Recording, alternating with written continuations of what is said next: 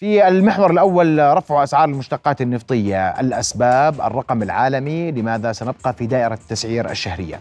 الحديث أكثر حول هذا الموضوع. أرحب بضيفي الكريمين المهندس فراس العجارمة عضو مجلس النواب وعضو المكتب السياسي لحزب تقدم. مساء الخير يا سيدي أهلا بك. أهلا فيك أرحب أيضا بخبير الطاقة الأستاذ هاشم عقل أستاذ هاشم مساء الخير أهلا بك. أهلا. رؤيا بودكاست. ومهندس فراس بدي عشان بس آخذ الفكرة عالميا كيف الأسعار. اولا نبدا مع, الأستاذ هاشم. أستاذ هاشم السؤال اليوم انعكاس دقيق للأسعار عالميا ما حدث هذا الشهر؟ نعم. نعم. نعم. مم.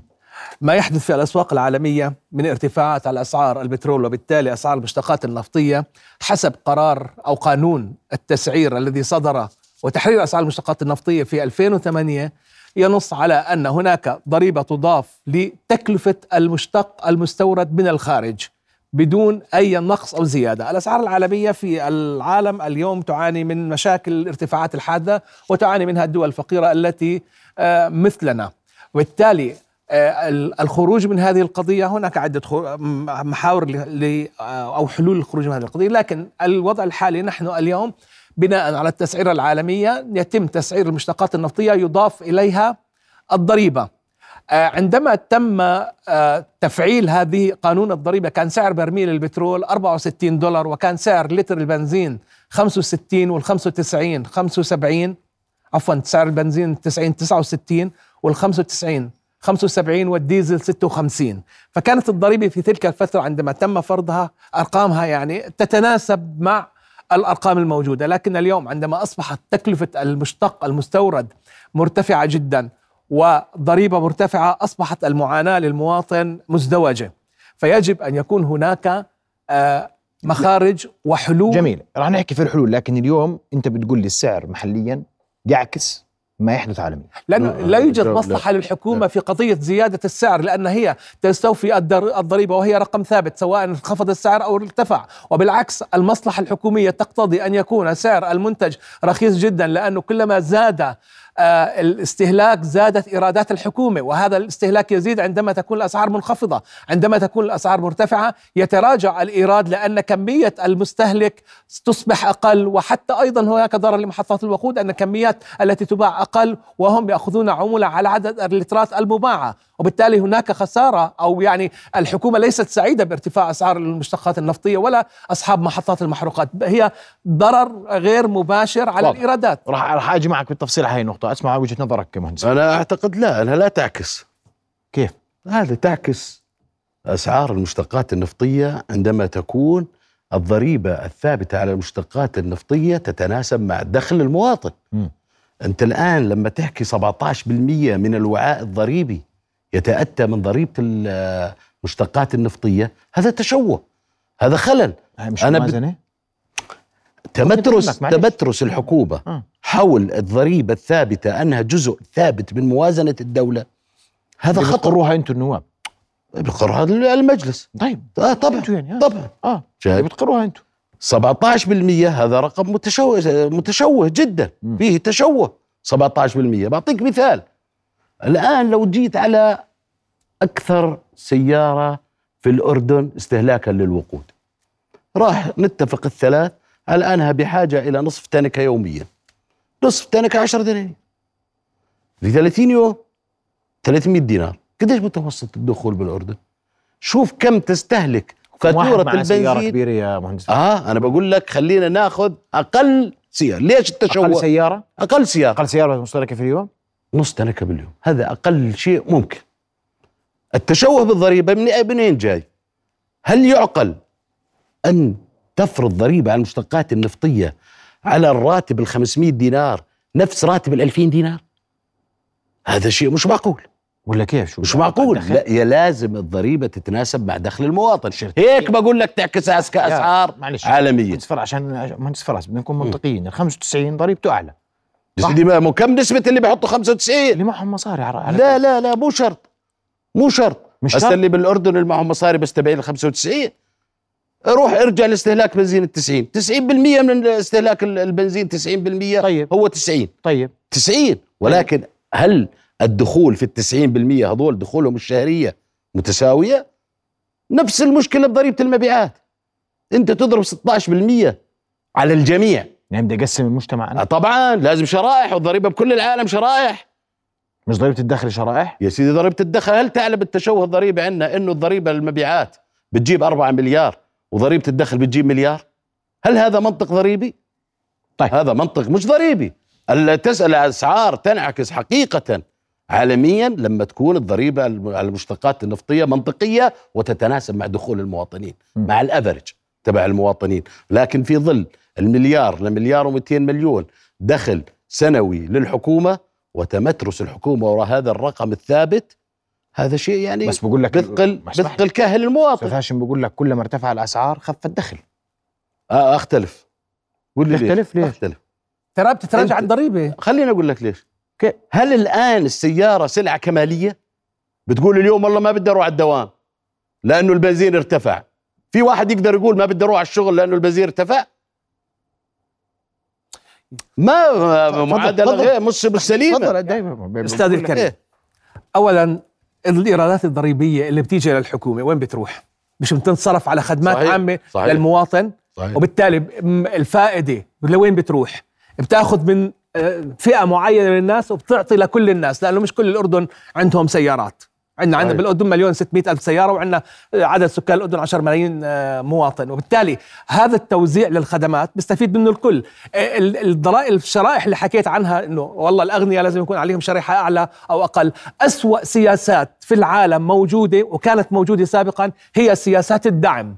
سياسات الدعم بتعود على الكسل وبتعود على ما الإسراف. بحكي دعم ال- ال- ال- لما بدك تخفف الضريبة عن دعم. واحد. لا ما بحكي دعم بدك تخفف الضريبة عن واحد ما بحكي دعم أصلا إحنا إحدى مشاكلنا بالموازنة قضية الدعم 100% قضية بس لما أنت. بدك تخفف الضريبة؟ طيب؟ أنت بتقول له أنا بدي ضريبة على ال- ال- اللي معاه اللي معاه بدي أحط شرائح أنا بقول ضريبية. الضريبة يجب أن تتناسب. في المحروقات. كيف مش دع- مش تحطها؟ دعم مش بس دعم خلاص قول لي كيف احطها في المحروقات؟ كيف يعني؟ أنا بقول لك كيف ك... ك... أنت بدك مش بدي أقسمهم؟ يعني قسمهم؟ شوف دائما سياسات الدعم تعطيك 70% بيروح منها لغير مستحقيها طيب أنا بقول لك الآن مثلا الآن في كل الأشياء اللي مدعومة بالأردن تساوي مع غير الأردني مع الأردني تساوي الأردني الفقير مع الأردني الغني زي إيش؟ آه ما ما في بقول لك عدالة. مثلاً. هسه الحكومة كل يوم بتقول لك إحنا ندعم اسطوانة الغاز صح مم. اسطوانة الغاز مين يستخدمها كل الأردن اللي معه مصاري واللي ما معه مصاري هل هذا دعم آه، يعني تقدر تصنفه إنه يعني دعم يرفع إيجابي؟ الدعم عن اسطوانه الغاز مش يرفع الدعم. ولا؟ يوصل الدعم لمستحقه هذا ممكن؟ آه. مستحيل. كيف كيف؟ مستحيل؟ مستحيل. لا مو مستحيل. شوف يا سيدي كيف كانوا يعملوا دعم آه، خبز؟ وكيف كانوا يعملوا دعم غلط. كوبونات؟ غلط. لا ما بدي أقول لك إنه صح أو غلط. كيف كانوا يعملوا؟ بقول لك غلط. يا سيدي هسه أنسى نقاش إنه صح كانوا أو يعملوا، ما هو غلط كان هو يوزع غلط. ما بيقدروا. آه. أنا بناقش قضية القدرة. إنهم بيقدروا ولا بيقدروش يا ولا ما بيقدروا؟ هاي قضية أستاذ ثانية هاشم سيدنا بيقدروا العزيز. هسه صح غلط. هاي هاي قضايا. الدعم دائما بشوبها كثير من التشوهات وفي أحيان كثيرة يا جداً. رجل لا يجوز إنه أنا راتبي 3000 دينار وواحد راتبه 400 دينار نشتري أسطوانة الغاز بسبع يا دنانير أخي وخلق لكم طبقات هيك يعني حكمة ربنا في الخلق. حكمة لا ربنا. يجوز. أبو ال 400 دينار بيصرف ال 400 دينار وبتداين فوقيهم فبدفع ال 16% كاملات. طيب ممكن تبرر لي؟ 3000 ممكن اوفر منهم 600 700 ما بدفعوا ضريبة. ممكن تبرر لي؟ السنة 2022 24% من استهلاك البنزين هدر؟ كيف هذا يعني أنا ولا أنت بنطلع هيك بالسياره عم- ماشيين على الفاضي ولا في هدف من هالمشوار اللي رايحينه. بتشوف تجمعات السيارات في أماكن عديدة في عمان وغير عمان اللي رايحين جايين شو الإنتاج هذا تبعهم؟ جوابك تأييد لكلامي لا. اللي معه مصاري وبده يصرف بنزين على الفاضي وعلى المليان خذ منه ضريبة كيف بدك تاخذ واللي مش ضريبة؟ قادر يطلع هو اللي بتوفر ضريبته كيف بدك تاخذ منه ضريبة زيادة عن غيره يعني في يا سيدي الداتا اللي موجودة عند الدولة الأردنية مصنف موجود الدخل راتبك من الضمان راتبك من الدولة أملاكك عقاراتك شركاتك كل شيء موجود عند طب ليش كل فترة وفترة أنت تقدر تقول بكل راتب فوق كذا ما باخذ منه. طب ليش كل فترة وفترة؟ إيه. بيكتشفوا إنه في ناس بياخذوا معونة وطنية وهم غير مستحقينها؟ يا سيدي تقيس على حالات شاذة. لا يقاس عليها خذ على العموم. إذا أنت تقول على العموم نجحت آه. عندنا أي تجربة دعم في الاردن آه لا, أو لا؟ لم تنجح. طب كيف تقول لي أنت هسه أعمل؟ أنا ما بقول لك دعم. ما. بقول لك دعم. أنا من معك. بقول آه. لك الدعم مشوه. آه. الدعم مشوه. ما بصير أنا سلعة. تدعمها الدولة السفارة والفندق الخمس نجوم واللي معه مصاري واللي ما معه مصاري زي أبو ال 500 دينار هذا التشوه بالدعم هذا اللي أنا قاصده شوف أحكي لك بدك على الاستثمار. يعني أحكي لك أحكي لك قضية جديدة أقول لك. إنه اليوم الناس مم. آه في عندها يعني بدت ثقافة ترشيد الاستهلاك شوي اثنين في بدول كثيرة حوالينا في نظام المداورة بالسيارة. يعني أربع موظفين ساكنين في حي واحد بيشتغلوا بدائرة واحدة بيروحوا بسيارة واحدة. هذا نوع من التوفير. للأسف لا في الشديد حل أفضل.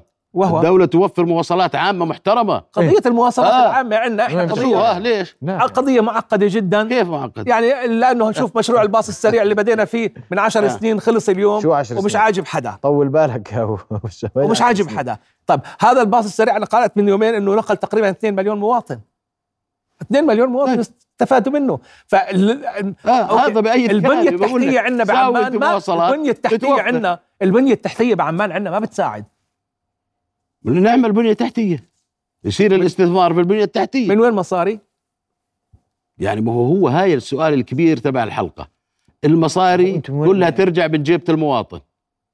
أنت لما تقول لي كل الموازنة ضريبة من المواطن. كلها. جلها. كل دول العالم هيك الضريبة مش اختراع لا، لا، مش اردني كل دول العالم. خليني. أقول لك أنا يا أستاذ فراس ضريبه الانحراقات هي. اختراع أردني هسه بدي أحكي لك. ليش الحكومة ما تعوم أسعار وتحرر أسعار النفط؟ وخلي الشركات الثلاثة الكبرى اللي موجودة بالسوق تتنافس. يعني تسكر كزيات صغيرة. لا لا لا. كيف؟ أنا بقول لك يعني هسه أسعار ال- ال- البترول في ناس ممكن يجيب له صفقات بأسعار رخيصة.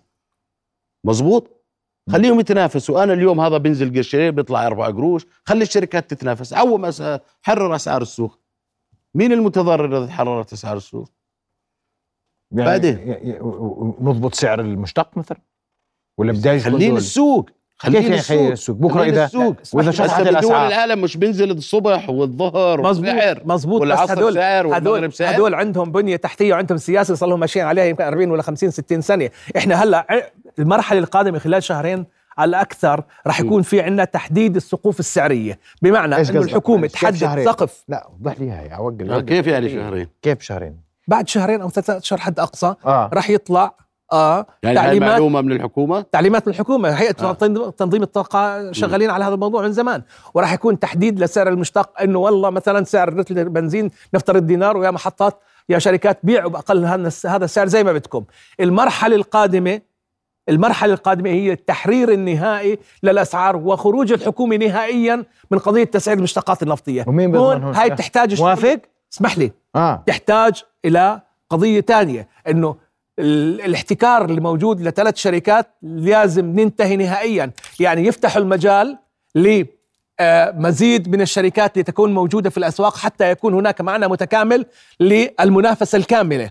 ال- النقطة الأخرى التوسع والسماح لإنشاء محطات محروقات في أكثر من منطقة، ليه بعض أصحاب المحطات بيشكوا إنه في تراجع مبيعات؟ لأنه اسمح لي لأنه في عندنا اليوم 725 محطة بنزين، كان سابقا عندنا 400 محطة فالأرزاق توزع. سيدي ماشي بس إحنا قاعدين آه، هيك يعني إحنا ما حلينا مشكلة المشتقات النفطية. ولا- أنا إذا بدي أحلها بدك تعمل بنية تحتية لسيارات الكهرباء. روح اعمل بنية تحتية حقيقية. روح شيل ال 10% اللي على سيارات الكهرباء لما تشتريها. خلي الناس تتوسع باستهلاك الكهرباء أصلا أنت يجب أن تتبنى الحكومة سياسة زيادة الطلب على الكهرباء زيادة الطلب على الكهرباء تتفق معاه ولا لا يا أستاذ هاشم؟ نعم. بقول لك ارفع الكهرباء أنت آه، عندنا فائض أنا بالعكس عندنا فائض أنا أصلاً. أنا من أنصار الطاقة المتجدد بشكل عام ومن آه. أنصار السيارات الكهربائية ودائما بقول يا إخوان في بالعالم نظام نقاط شحن سيارات الكهرباء داخل المدن وخارج المدن هي من وكلاء السيارات اللي هم اللي بيقوموا بهذه زي ما في بأمريكا تسلا وغيرها. طيب. هم. بس إحنا عندنا مشكلة إنه؟ وكلاء السيارات بيقول لك يا عمي إحنا بنبيع 10% فقط من السيارات اللي بتنباع في المملكة و90% بنباع من آه في السوق طيب الحره أنا قل لي اليوم. فما يا- ممكن يا إحنا نيجي نعمل خدمة. اليوم المهندس فراس بيقول لك شجع محطات الكهرباء. اعمل بنية تحتية 100% اعمل كامله بنية تحتية الكهرباء. ما الذي يمنع؟ آه. اليوم أنت عشان مواطن بده بده بنزين. ما ينقص اختار بنزين. بده كهرباء بيختار كهرباء. هو صاحب الخيار وبعدين في نقطة مهمة في هذا الموضوع مم. توجه كل الشركات الكبرى للسيارات مم. لغاية عام 2030 بدهم يبطلوا ينتجوا ال- الموتور تبع ال- البنزين والديزل صحيح هذا يب- كلام آه. صحيح آه. آه هذا بدهم يبلشوا فقط إنتاج مواتير سيارات على الكهرباء إحنا لازم 530 نكون مليار دولار مستعدين استثمارات. لهاي النقلة قضية ال- الشحن هي قضية هامة. موجودة اليوم اليوم ما في محطة بنزين لازم يحط فيها شحن إجباري. وفي بعض المحطات اليوم بدأت الشركات التوزيع الثلاثة تنشئ نقاط شحن في المحطات التابعة إلها. نتحدث إحنا تقريبا عن 500 محطة راح يكون فيها محطات شحن. بالإضافة إلى الشحن المنزلي الشحن المنزلي أوفر لصاحب السيارة. صحيح. وبعدين اليوم الهيئة آه، عرضت على المواطن إنه تركب له عداد خاص لشحن سيارته حتى ما يدخل في الشرائح الأعلى وبالتالي ت- تكلفة الفاتورة ترتفع عليه. صحيح. تمام. أنا من المشجعين ودائما بقول يا حكومة إلغوا كل أنواع ال- ال- آه، الضرائب على السيارات الكهربائية. بتعرف نعم. شغلة مهمة جدا؟ لو أنا وياك بكرة الصبح صحينا إحنا عندنا بالأردن 100% سيارات كهرباء.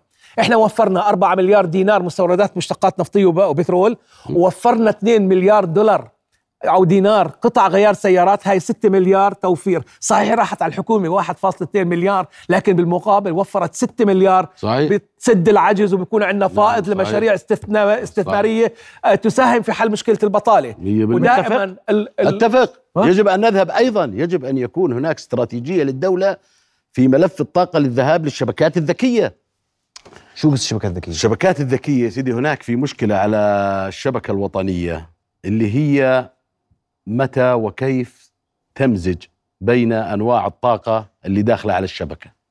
الآن في دول العالم اللي في عندها شبكات ذكية هي بتقرر الشبكة. أنا الآن بدي أوقف كل التقليدي وبدي أروح على الكهرباء الطاقة المتجددة. هذا بيخليك أثناء النهار تستهلك كل الطاقة المتجددة الموجودة لا سيما إنه لغاية الآن لا يوجد في المملكة تخزين للطاقة المتجددة. لما نناقش هذا الموضوع مع الحكومة أن الآن كلفة التخزين ما زالت مرتفعة عالميا. يجب زيادة الطلب على الكهرباء في النهار ويجب ربط استهلاك الكهرباء مع الزمن. يجب ربط الاستهلاك مع الزمن. حتى أنت تزيد الطلب على الكهرباء. أنت عندك بند 380 مليون دينار تدفعه بند استطاعة لشركات التوليد. مزبوط أستاذنا؟ نعم. هذا كل ما بعت كهرباء أكثر. أنت بتخفف منه بتحصل منه بتخفف على الموازنة. أعطيك أمثلة أخرى في حلول كثير. يجب على الحكومة تنويع مصادر الدخل تبعت الحكومة. مثلا عندك الصناعات التحويلية. إحنا نصدر للهند 3 مليون طن فوسفات سنويا raw material شو مكان العائد منها؟ اضربوا بأربعة إذا صار. خلينا نص يا أخي نعمل صناعات تحويلية هذا يعود على الموازنة بدخولات جديدة. أعطيك أمثلة أخرى.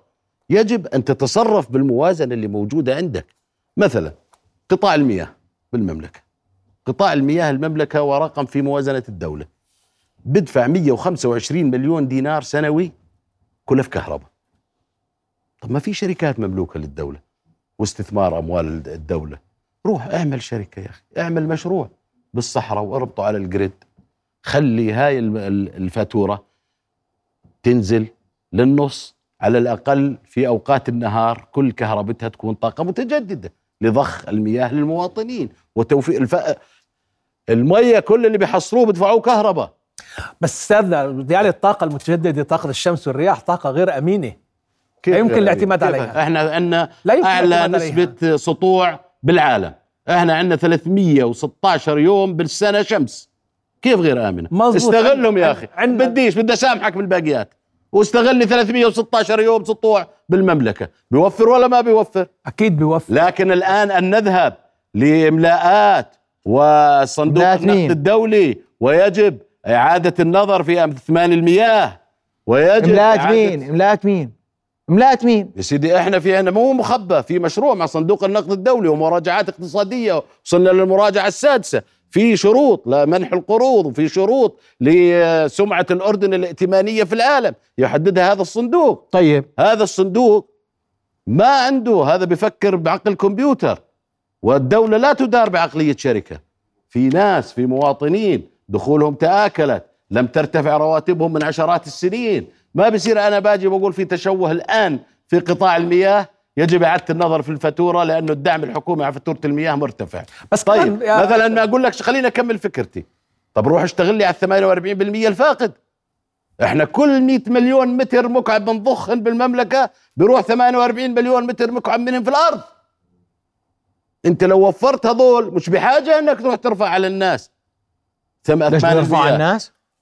آه راح يرفع اسمح لي إمتى؟ الشهر دقيقة بالله يا بشار معلش دقيقة إمتى؟ ما متوقع لا، قول لي إمتى؟ متوقع متوقع ليش ما, توقع؟ ما بفتي لك لكن كل الطنطنات إنه دائما إنه الدعم الحكومي على المياه مرتفع جدا وهذا مو سر يعني هاي الطنطنات- يكون له كاتبين لك إياها اسمح. لي الطنطنات هاي سترفع فاتورة المياه آه أو لا؟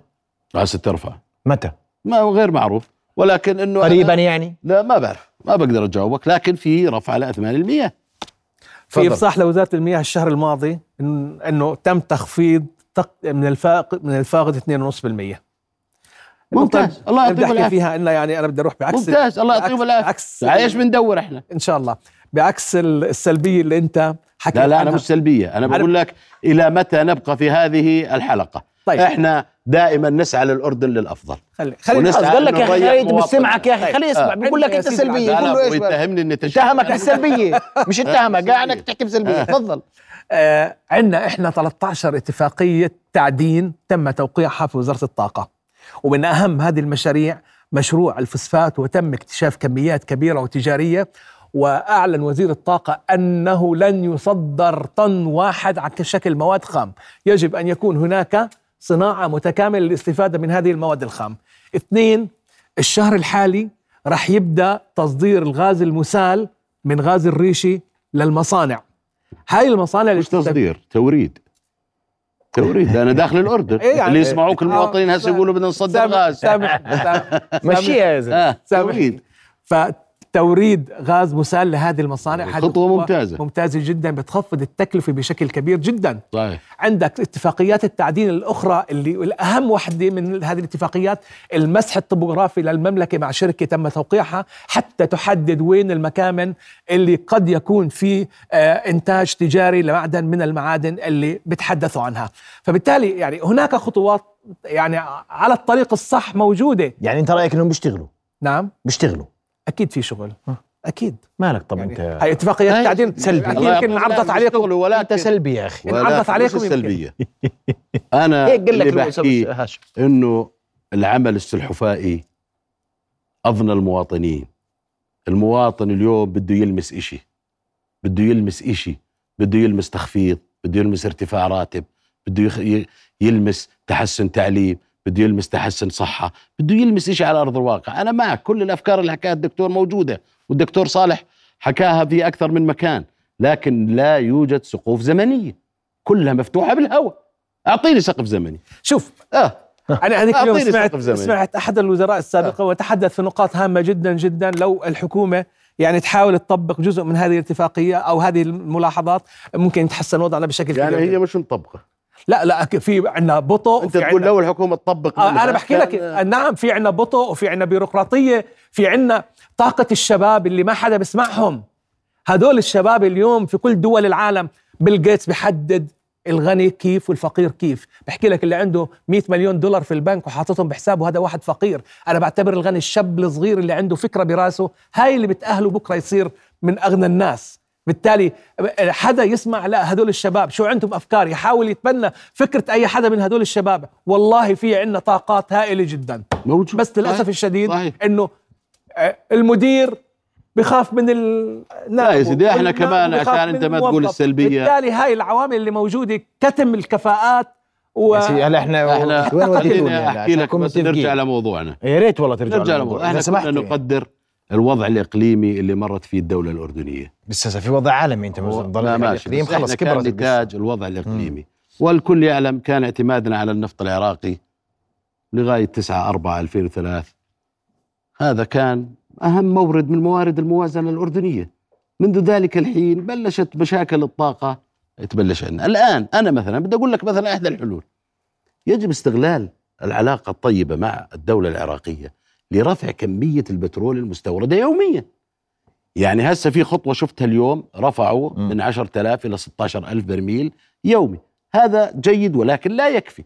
إحنا نأخذ بسعر تفضيلي أقل 16 دولار من السعر العالمي استهلاكنا 150 ألف برميل. لما تحكي 10000 أو 16000 يعني رقم ضئيل مع أنه بدخل للحكومة 50 مليون دينار سنوي. 20 مليون دينار بدخل 50 شايف؟ 20 ولا 50 مش 20. مشكلة. 20 يا سيدي آه، ما أنا رقمي 50 أنا رقمي 20 آه, آه هسه كمان 6000 بيساعدوا شوي لكن إنه إحنا نسعى إلى خط البصرة العقبة هذا لازم يكون خيار استراتيجي للأردن لازم نبني عليه. وجه- إحنا اللي موقفينه يا لا مش؟ إحنا اللي طيب. موقفينه. كل الجهود الأردنية مع الجهود طيب، العراقية. إحنا بالنسبة لنا كل بقول لك إنه الإجراءات- لازم نكثف الجهود إحنا كل على إجراءاتنا خلصت؟ زيادة النفط العراقي. بقول لك كل إجراءاتنا خالصة. إن شاء الله إنه إحنا يرى عندنا. الإجراءات الفنية آه. والموافقات وكل شيء جاهز. هذا أنبوب النفط العراقي بالنسبة للعراق يمكن يكون أهم من الأردن. ليه؟ لأنه اليوم مثلا العراق عندها مشكلة في تصدير النفط العراقي من ميناء جيهان لأنه الأتراك صار لهم مغلقينه شهرين. معناته فقدوا تصدير 500 ألف برميل يوميا. لا منطقة الخليج العربي من البؤر الساخنة يعني خيار ومن استراتيجي. الممكن انه يصير فيها أي مشكلة عسكرية تغلق الخليج ويبطلوا يصدروا من البصرة هو المنفذ الوحيد لهم. ومنفذ جيهان. لما بيكون في عندهم أنبوب بترول عراقي جاي للأردن وبيصدر بترول في المرحلة الأولى مليون برميل وقد يزيدوها أكثر وراح يكون في له أنبوب مصاحب للغاز الطبيعي كمان هم المستفيدين. الأردن كمان بيستفيد مستقبلا يمكن ينشئ مصفى في المنطقة. يصير مركز إقليمي للطاقة لازم يصدر طاقة للمناطق. آه، إنه يعني هذا الموضوع لا هو واقف في مجلس النواب. العراقي. المرحلة النهائية موجود في مجلس النواب. إن شاء مجلس الله النواب إنه يرى. النور. نتمنى أنه يرى النور طب أعطوني ون- نتيجة هلا أعطوني حلول اليوم. أنتم حكيتوا كثير كويس في المستقبل. أنا حكيت. كله أمال وطموحات. ما أنت زي ما أنت لك لازم اليوم بقول لك تح- تحرير أسعار النفط. يجب مراجعة. بقول لك شهرين ثلاث تحرر. أنا بحكي عن بعدين. سقوف السعر السقوف السعرية. بعدين. يجب مراجعة الضريبة الثابتة على المحروقات. ما انت وين أنت وين؟ وين مجلس النواب يا أخوي؟ مجلس النواب موجود. كيف؟ طب يا سيدي أنا هاي الضريبه مين بيقررها؟ أسألك سؤال آه. اسمح لي. استنى. حضرتك مجلس النواب ومعك آه. الإخوان الزملاء اللي هناك. طب ليه يعني تيجي تطلب من المواطن هاي الخطوة؟ أنتم عندكم السؤال مين طلب من والاستجواب. المواطن؟ مين طلب من المواطن؟ أنت هلا بتحكي ما بحكي للمواطن أنا بحكي مع الحكومة. طب طب أنت- ليه؟ لا أنتم أنتم عندكم الأدوات يا سيدي التشريعيه هذا السؤال سأله الأخ محمد يمكن هاي ثالث مرة. طب أنتم شو التشريعية سيدي عندكم؟ إحنا لما تيجي الآن خطة رأس الدولة جلالة الملك والدولة الأردنية لتفعيل دور مؤسسي تحت القبة. وهذا عن طريق الثلاث مشاريع التي الآن حراكها في المملكة. يجب أن يكون هناك مؤسسة حزبية داخل مجلس. النواب. لتقف في قرار. هذا لا أنا بجاوب. دائما يا أخي أنت بتجاوب بقول نفس الجواب. أنا سؤالي واضح. آه. سؤالي واضح سؤالي واضح. أنت بتقول لي الضريبة بدنا نخففها مسؤولية مين؟ مسؤولية مجلس النواب. شو بتسووا؟ ما أنا قلت لك إحنا 130 حزب جوا مجلس النواب. يعني أنتم لكم مش لا مو مالكنا. لا تجمع. ولا؟ ها آه, آه. ولا أنت لا لا هذا طب هذا في مش أنت اللي قلت لي أعطيته- 130 اعطيته حزب. الحكومة تفويض مش مجلسنا بالضرائب؟ مش مجلسنا. ولا مين؟ مش مجلسنا. هذا من 2019 المسؤولية متواصلة سيدي. 2017. المسؤولية متواصلة. ما يعني أنت مالك دخل في الحكومة في مجلس 2019 مش 2000 بقول لك 2019 طيب من كاز مجلس 2020 أنتم مالكم هذا اجينا كان في قانون وكان القانون مفوض الحكومة رفع آه. الضريبة لغاية 16% على ضريبة طب ما. بتقدروا تفتحوا الموضوع ثاني مرة؟ نقدر نفتح الموضوع. طب ليش ما بتفتحوه؟ يا سيدي وين مجلس. النواب؟ قلت لك. وينه؟ مجلس النواب. العمل تحت القبة عمل فردي. أنا بعترف. وأنت كمان يجب أن تكون منصف. بدك ترصد مواقف النواب فردا فردا وتميز هذا النائب وهذا النائب. ليش تقول ليش المجلس في غايب؟ ليش في كتل بالمجلس؟ ما في تقول المجلس غايب؟ طب ليش في في كتل ولا لا؟ في هذا الكتل آه، يعني تأثيراتها السياسية ضعيفة. هاي تأثير سياسي بدها؟ اليوم ما تأثير سياسي كيف بدك تأثير سياسي سؤال. بيجي مجموعة بدك أرصد المواقف. بدك نرصد المواقف إحنا ياما رصدنا مواقف لكن آه. التصويت كل شيء يختلف آه وبرضه التصويت آه. وفي إحصائية لكل واحد صوت ويجب أن يحاسب أنا سؤالي. الواضح أنت بتقول اليوم على الحكومة أن تخفض الضريبة مسؤولية من تخفيض الضريبة مشتركة ما بين لا. الحكومة وما بين المجلس لا أنت مشتركة. المجلس أنت اليوم هذا الخطاب تدعو لتخفيض الضريبة نعم. مش الأصل تدعو تحت دعينا تحت القبة. وحدا رد عليك؟ وقلت لك يا محمد حدا رد عليك؟ أنت ظلك تدور حول السؤال. دور مجلس النواب. قلت لك مجلس النواب المحترم الموقر. أيوة. غياب العمل الجماعي. ما في عمل جماعي. بعدين أنا برضه أكرر لك إياها كمان مرة. يا أخي الحكومة شاطرة في الدفاع عن مصالحها. وفي نسبة كبيرة من النواب نواب يقول لك أنا نائب خدمات بدي أخدم منطقتي وقواعد الانتخابيه قديش هدول؟ طب ما أنا 80% انتخبتك مشان تدافع و90% عني يروح. 90% من النواب؟ آه. آه. خدماتيين اليوم. يعني له مصالح مع الدولة له مصالح مع الحكومة. فهذا خلص بصب للدولة. مش بصب للدولة هاي هيكل العالم تبادل مصالح بصب تبادل للحكومة. مصالح عشان- يقول لك أنا يا عمي أنا طب ما كمان. انت هاي مصلحة هاي مصلحة يعني نواب خدمات بنحكي إحنا؟ مش نواب خدمات. شوف أكبر مشكلة تواجه النواب المواءمة ما بين الرقابة والتشريع والخدمات. لا تستطيع فصلهم إلا إذا كان هناك عمل حزبي. عشان هيك المشروع الوطني الأردني القادم معنيين كلنا بإنجاحه. أنت تمثل حزب لا تمثل قرية ولا تمثل بلدة ولا تمثل مدينة. الحزب هو مجلس النواب في. موضوع الضريبة اللي أنت بتدعو على تخفيضها اليوم نايم بالعسل؟ آه لا. لا. ولا؟ ما أنا بقول لك هسه أنا وجهة نظري مثلا إنه لازم تخف في وجهة نظر يقول لك هاي مصلحة الدولة وهي موازنة تنصرف على التعليم وعلى الشوارع. ما في وجهات نظر كمان جوا المجلس. والحكومة شاطرة بالإقناع. هسه في وجهة نظر كبيرة جوا المجلس إنه هاي الضريبة المليار و200 مليون ما ناخذ اللي جابنا إحنا كحكومة. نصرفها على ابنك بالمدرسة وعلى بنتك بالمستشفى. مزبوط ولا لا؟ صح. وهذا كلام يلقى أصداء كمان داخل المجلس. أنت مقتنع فيه؟ أنا لا. أنا لا أنا مع تنويع آه. مصادر الدخل ما انت ما. أنت بتحكي لي لازم كلام كمان. أنت ما كيف لازم تتنوع. بدك تقول لي كيف؟ لازم نروح على الصناعات التعدينية. بدك تقول لازم كيف؟ ما نصدر رو هذا كله. بده قدمت خطة. لازم نعمل خطة قدمت خطة للحكومة ولا لا. بدك استثمارات. أعطيك كل خطابات بدك- الموازنة. فيها خطط. بدك كل استثمارات. خطابات الموازنة. وفيها حلول. استثمارات. في مجال للاستثمارات في هذا المجال وهذا القطاع؟ آه لا. في طبعا. بس بدنا قانون استثمار النواب بيساعدونا هي طلع يا أخوي. طلع بالدورة اللي فاتت. قانون ت- تشجيع الاستثمار. كويس. قوانين ال- كل القوانين اللي طيب. طلبتها الحكومة مشيت. طب المهم اللي آه. طلبوه المواطنين والمستثمرين. يا سيدي ماشي. اللي طلبته الحكومة. ماشي. الحكومة يقول لك إحنا عشان عندنا مشاكل في كذا وكذا وكذا طيب. بدنا نحدد خرجنا عن. إطار الموضوع. وتحدثنا في كثير من الأمور الجانبية التي ت- تنعكس نهاية على أسعار المشتقات النفطية. أشكرك كل الشكر مهندس فراس. أشكرك أيضا أستاذ هاشم. أهلاً بك. على وجودك معنا. الليلة رؤيا بودكاست.